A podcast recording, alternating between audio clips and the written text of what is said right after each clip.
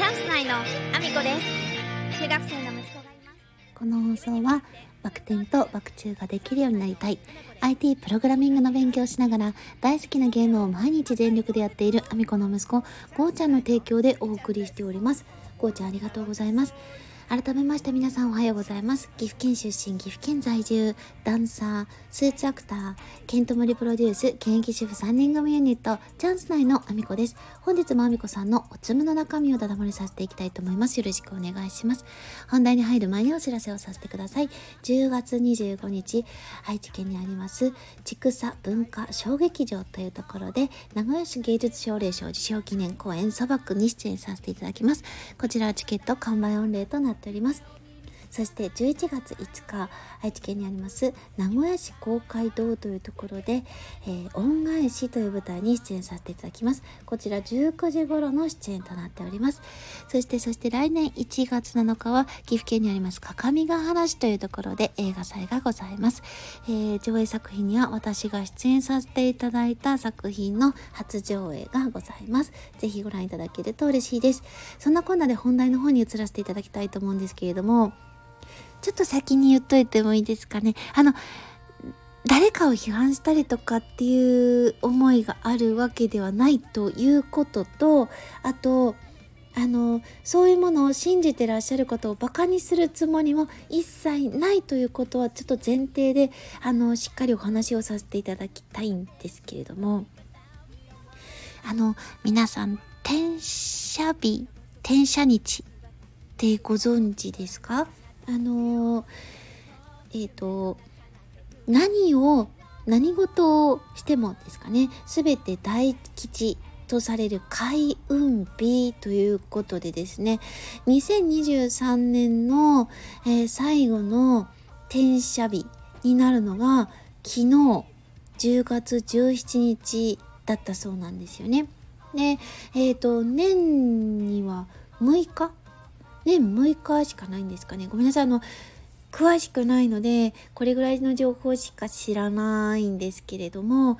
まあ、何をしても大吉とされるという日なんですけども皆さんこういうのってあの信じていらっしゃるんですかね。ごめんなさい私全然こういうのがわからなくてですね。今年になって初めて一粒万倍日というものも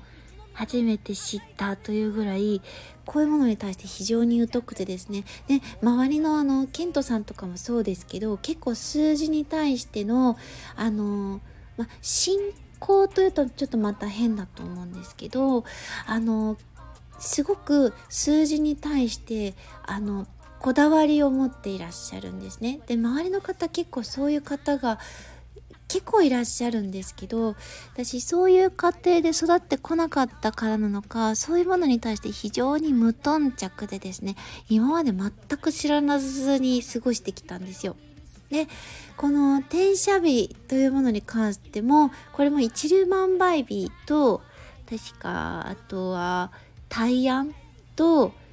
転写日が重なった日が確か今年の夏ぐらいにあったと思うんですけどもその辺りであのようやく気づいたこういう日にち日があるということに気づいたというぐらい疎かったんですよね。これはあの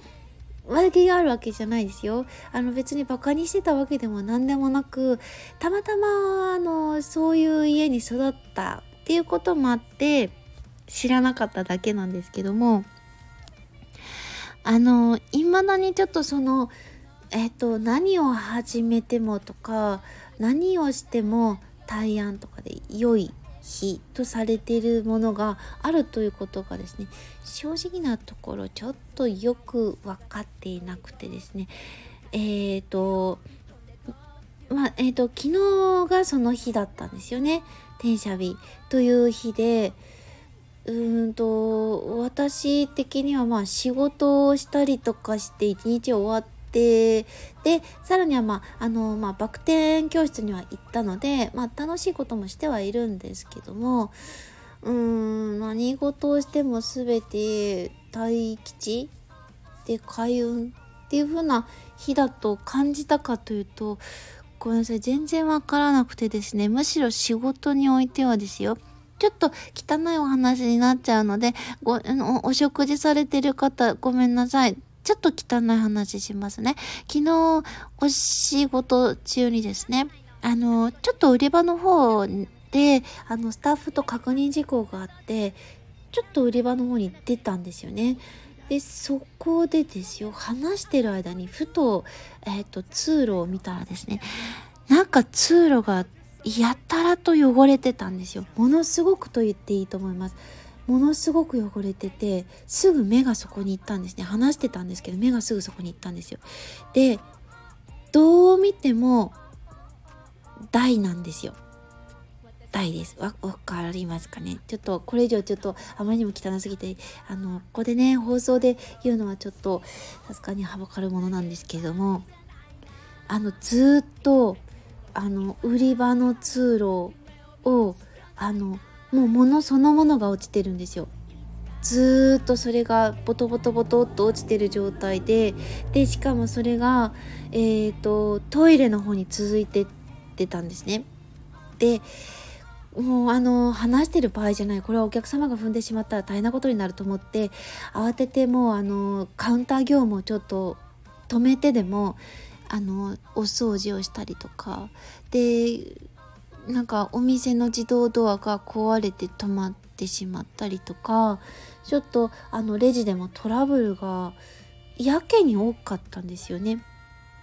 私の印象ではそういう日だったんです。であの一応そのね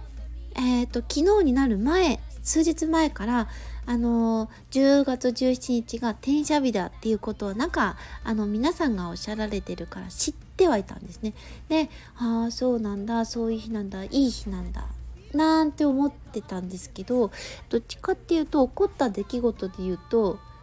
いやいつもよりなんかよろしくないこと起こってない？みたいな 感じだったのでちょっとそのえっ、ー、と良さその転写日というもののその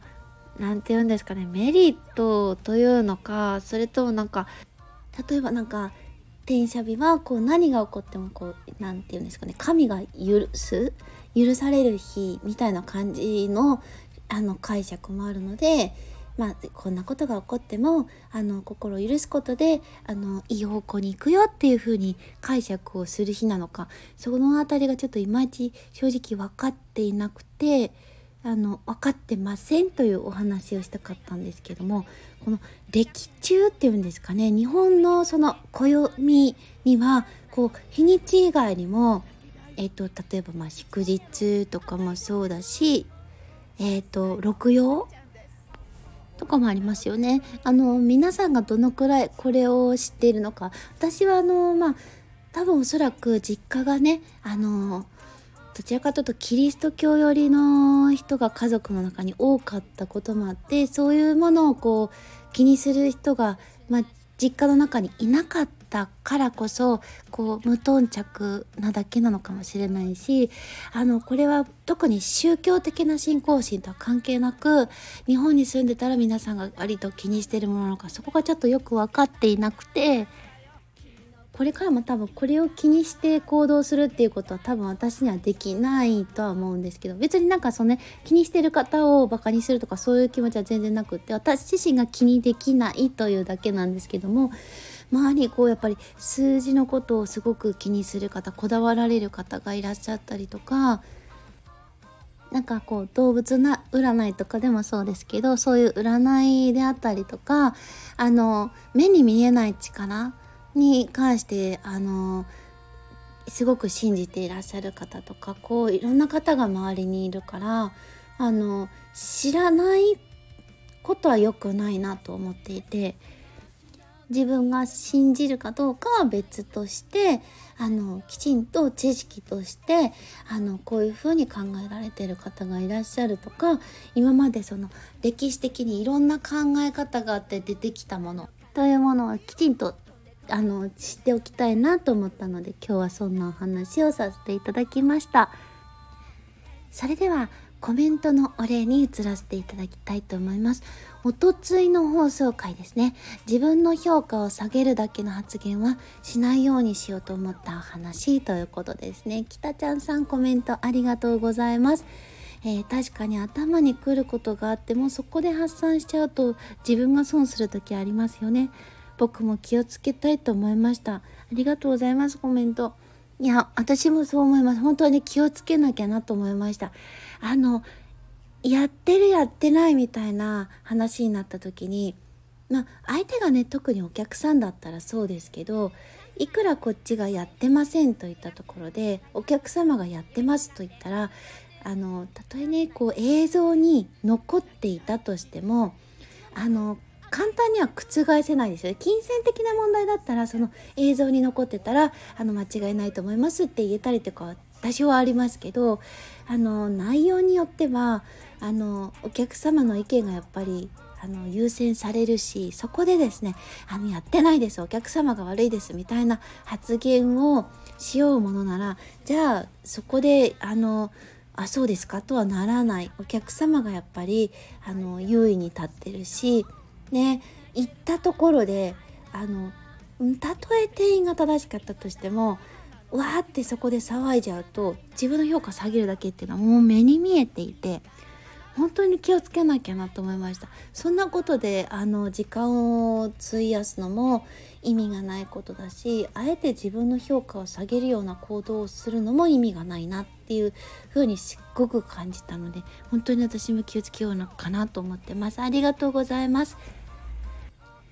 たちゃんさんもですね、あの、スタンド FM で放送されております、美容師きたちゃんのパラドックスラジオということでですね、もう放送回もかなりの数になっておりましたので、皆さん興味のある方聞いていただけると嬉しいです。ありがとうございます。そんなこんなでですね、私の SNS のフォローもよろしくお願いします。Twitter、Instagram、TikTok、YouTube、ノート、スレッズ、それからスタンド FM だけではなく、 Voicy でも放送させていただいてます。放送内容別々のものになります。ぜひ興味のある方お聞きいただけると嬉しいです。そして概要欄の方には、えー、様々なリンクを貼らせていただいております。まず一つ目、 stand FM での、えー、スポンサー枠を募集させていただいております。えー、1ヶ月スポンサー、デイリースポンサー、日付指定のあるデイリースポンサー、そして言わせたいだけの枠というものがございます。そして、そして、懇親会のチケットがあとわずかとなっております。11月11日、愛知県半田市空の科学館プラネタリウム内で開催される西野昭弘さんの講演会、こちらのチケットは完売してるんですけども、その後に開催される15名限定、西野昭弘さんとの懇親会のチケットがあとわずかとなっております。こちら、スポンサー券も販売されております。そちらのリンクも一緒に貼らせていただいております。そして、そして、えー、現在、 Voicy のパーソナリティをされております、株式会社和光組、高橋社長。現在ですね、実は企業側の、えー、枠でチャンネルを持たれてるんですけれども、個人パーソナリティになるべく挑戦をされております。推薦フォームのリンクを貼らせていただいておりますので、えー、ぜひ1日1回、えー、パーソナリティ名のところは株式会社和光組社長高橋隆弘さん、えー、そして聞きたい話のところはビジネスや経営やコミュニケーションなどと記載をしていただきまして、え推薦フォームの方を送っていただけると嬉しいです。よろしくお願いします。そしてラーメンカモンの岡本さんがクラファンに挑戦されております。えー、ラーメンカモの店舗内のトイレを和式トイレから洋式トイレ快適なトイレ空間を作りたいということで挑戦されております。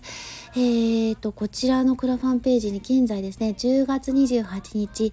えー、幕張メッセで開催されます煙突町の踊るハロウィンナイトで、えーと、会場内での、えー、受け渡しとなりますきのこラーメンを、えーと、予約販売ページクラファンの方に、えー、貼られております。こちらの方ですねあのこの日にお受け取りいただける方は特製の名刺がもらえたりもしますのでぜひぜひチェックよろしくお願いします。そして天描画家ひろみさんがクラファンに挑戦されております。健常者障害者垣根なく集まれる個展を開催したいということで、えー、残すところがですねあと12日となっております。えー、ネクストゴール200%に向けて頑張っておられますので、ぜひこちらも合わせてご覧いただけると嬉しいです。そして唯一無二の 35mm フィルム専門映画館ロイヤル劇場が存続に向けてクラファンに挑戦中でございます。ぜひこちらもご覧いただけると嬉しいです。そんなこんなで今日も一日ご安全にいってらっしゃい。